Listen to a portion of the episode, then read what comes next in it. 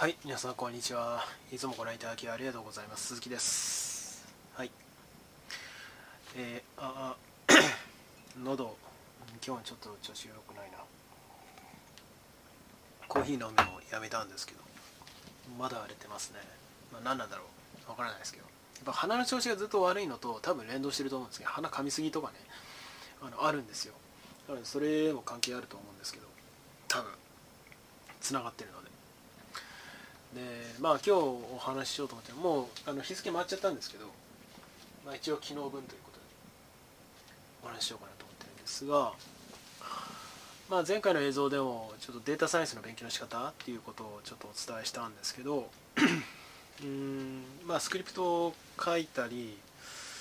まあ、フルスクラッチで書くっていうことは、まあ、少なかったりするんですね。誰かが書いたものをさなんか見ながら自分なりちょちょちょこちょこと手直しして、え、もうちょっと精度がいいものにするとか、まあ、要はその、まあ、エンジニアリングも基本的には同じだと思うんですけどもサイエンスの場合ってそのなんか 作り込みましたとかあるいはこんな技術が面白いですとかそれ自体が大事というよりは、まあ、その検証した結果に意味があるかどうか意味その意味のある検証ができるかどうかっていうところが大事なわけで、まあ、そういう意味では僕はものづくりの人間ではないんですよね。そのここんなにうまく、うん、作り込むことができたみたいなことに全く喜びを感じないのでどうしたらその道具を適切に使えるか効果を生み出せるかまあ、ある意味ドライな性格っちゃドライですけど、まあ、ちょっとその辺も含めてお伝えしたいなというように思ってますね。で自己紹介に関しては概要欄貼っておりますのでどうぞそちらをご参照ください。でここのところですねまあ拙いサンプルコードですけど、まあ、今言った通りでフルスクラッチで書くっていうことは少ないんですけど、まあ、ほぼまんまそのどっかで取ってきたものっていうのもまあ結構あったりするんですがうんまあちょっと手習いと、まあ、理解の復習っていうところも含めて、まあ、いろんなあスクリプトを書いてはあのちょっと上げてみたいなことをやってるわけなんですよね。で、まあ、有名なアルゴリズムとか手法っていうのは、まあ、大体手垢ついてるわけですよ。うんまあ、具体的にはディープラーニングだったら GAN とかあるいは CNN、うん、あるいは RNN あれその派生、で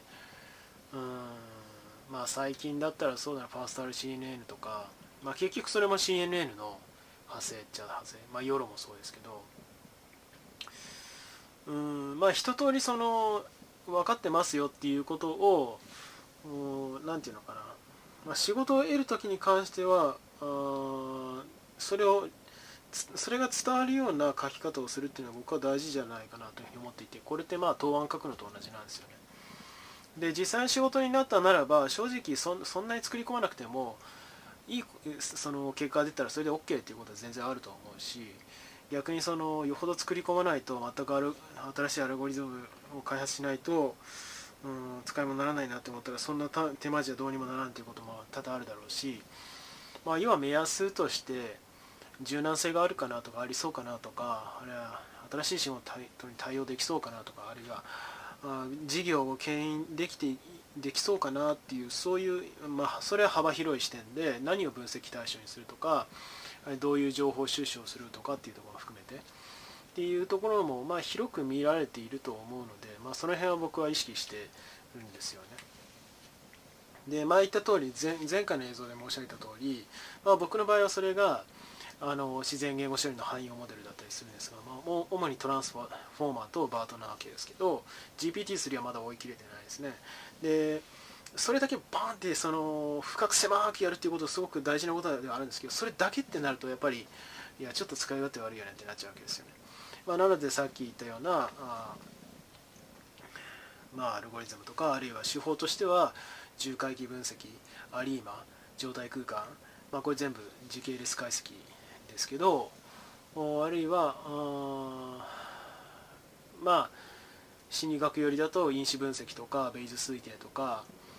うん、まあ、スタッツモデルなんかを書いて使ってねあの話その読み込んで スタッツモデルっていうライブラリがあるんですよ Python に。でそれを使って、えー、ちょっと、まあ、データセットなんかいくらでもいくらかあるので、まあ、それを参考にして書かれたようなスクリプトを見ながら、まあ、それを真似しつつみたいな、えー、そういうことをやったりするのは大事かなと思ってるわけですよね、まあ、その中身全然わかんないとかその変換の仕方が分かってないで丸飲みしてるとかそれはあかんと思うんですよね。だからそれは身の丈に合ったものを作ればまあいいんじゃないかなと。まあ例えばその分かりやすい例だと、まあ、どこかで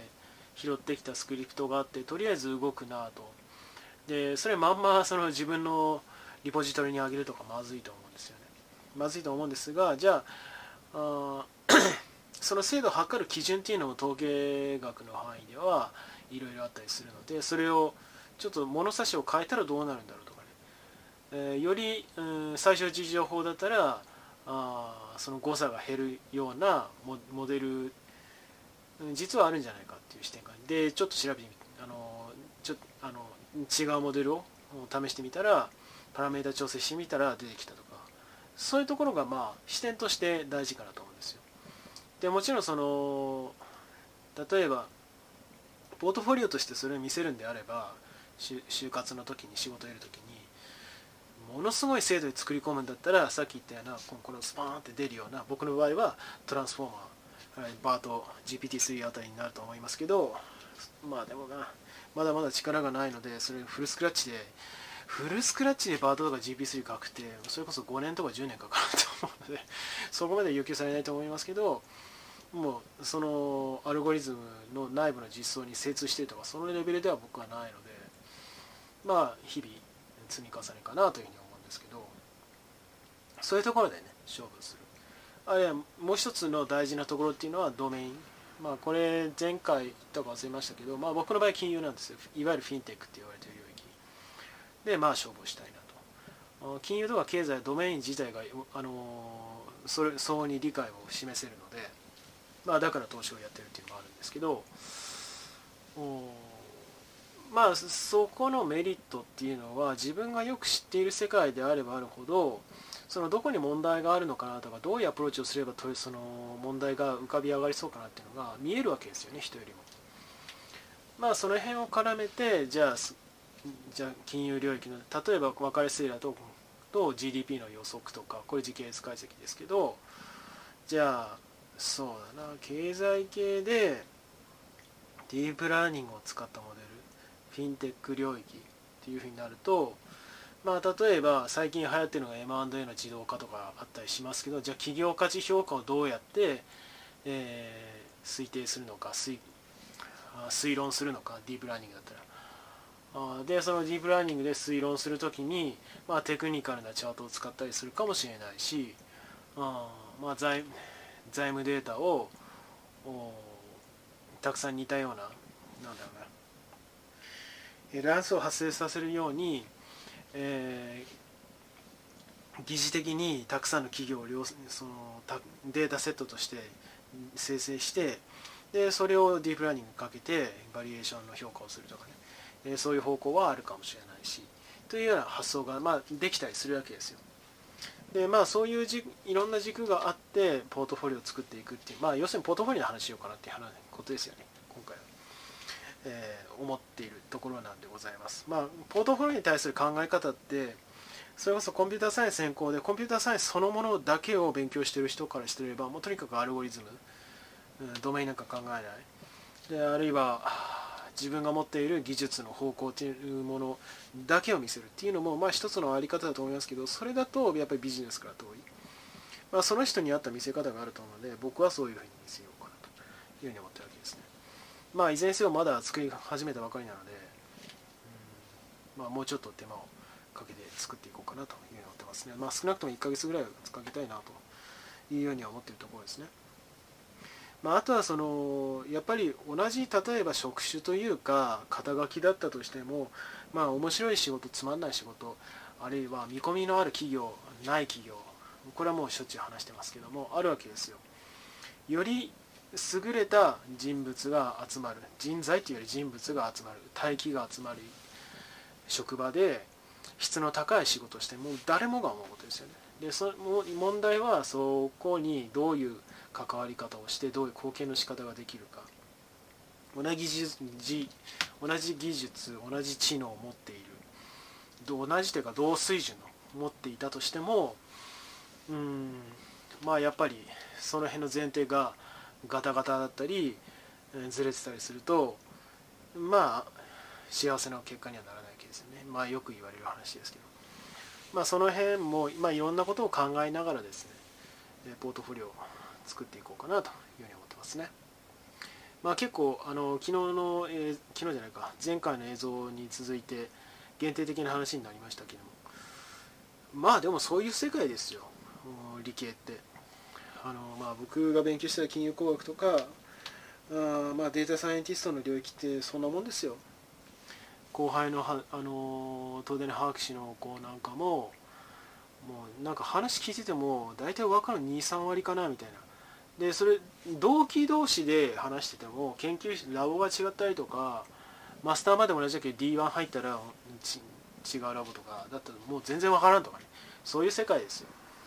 でむしろこのぐらいの幅でようやくあの広く浅くっていう伝え方を僕はいいとしてるつもりですよ。というところでまあそこはご容赦願えればなというように思いますね。あそういうもんなのか。と、まあ、データサイエンティストとエンジニアの気質の違いなんかはまあ参考になるところはあったかもしれないですけどね。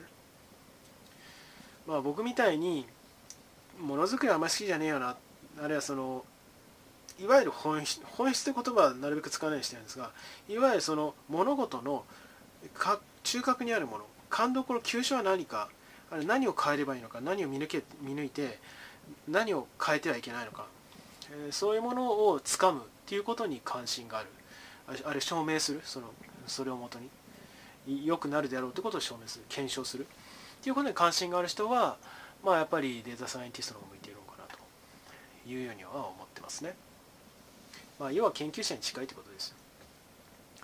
では最後になりますが、よろしければチャンネル登録および高評価の方をお願いできれば幸いです。では今回この辺で。バイバイ。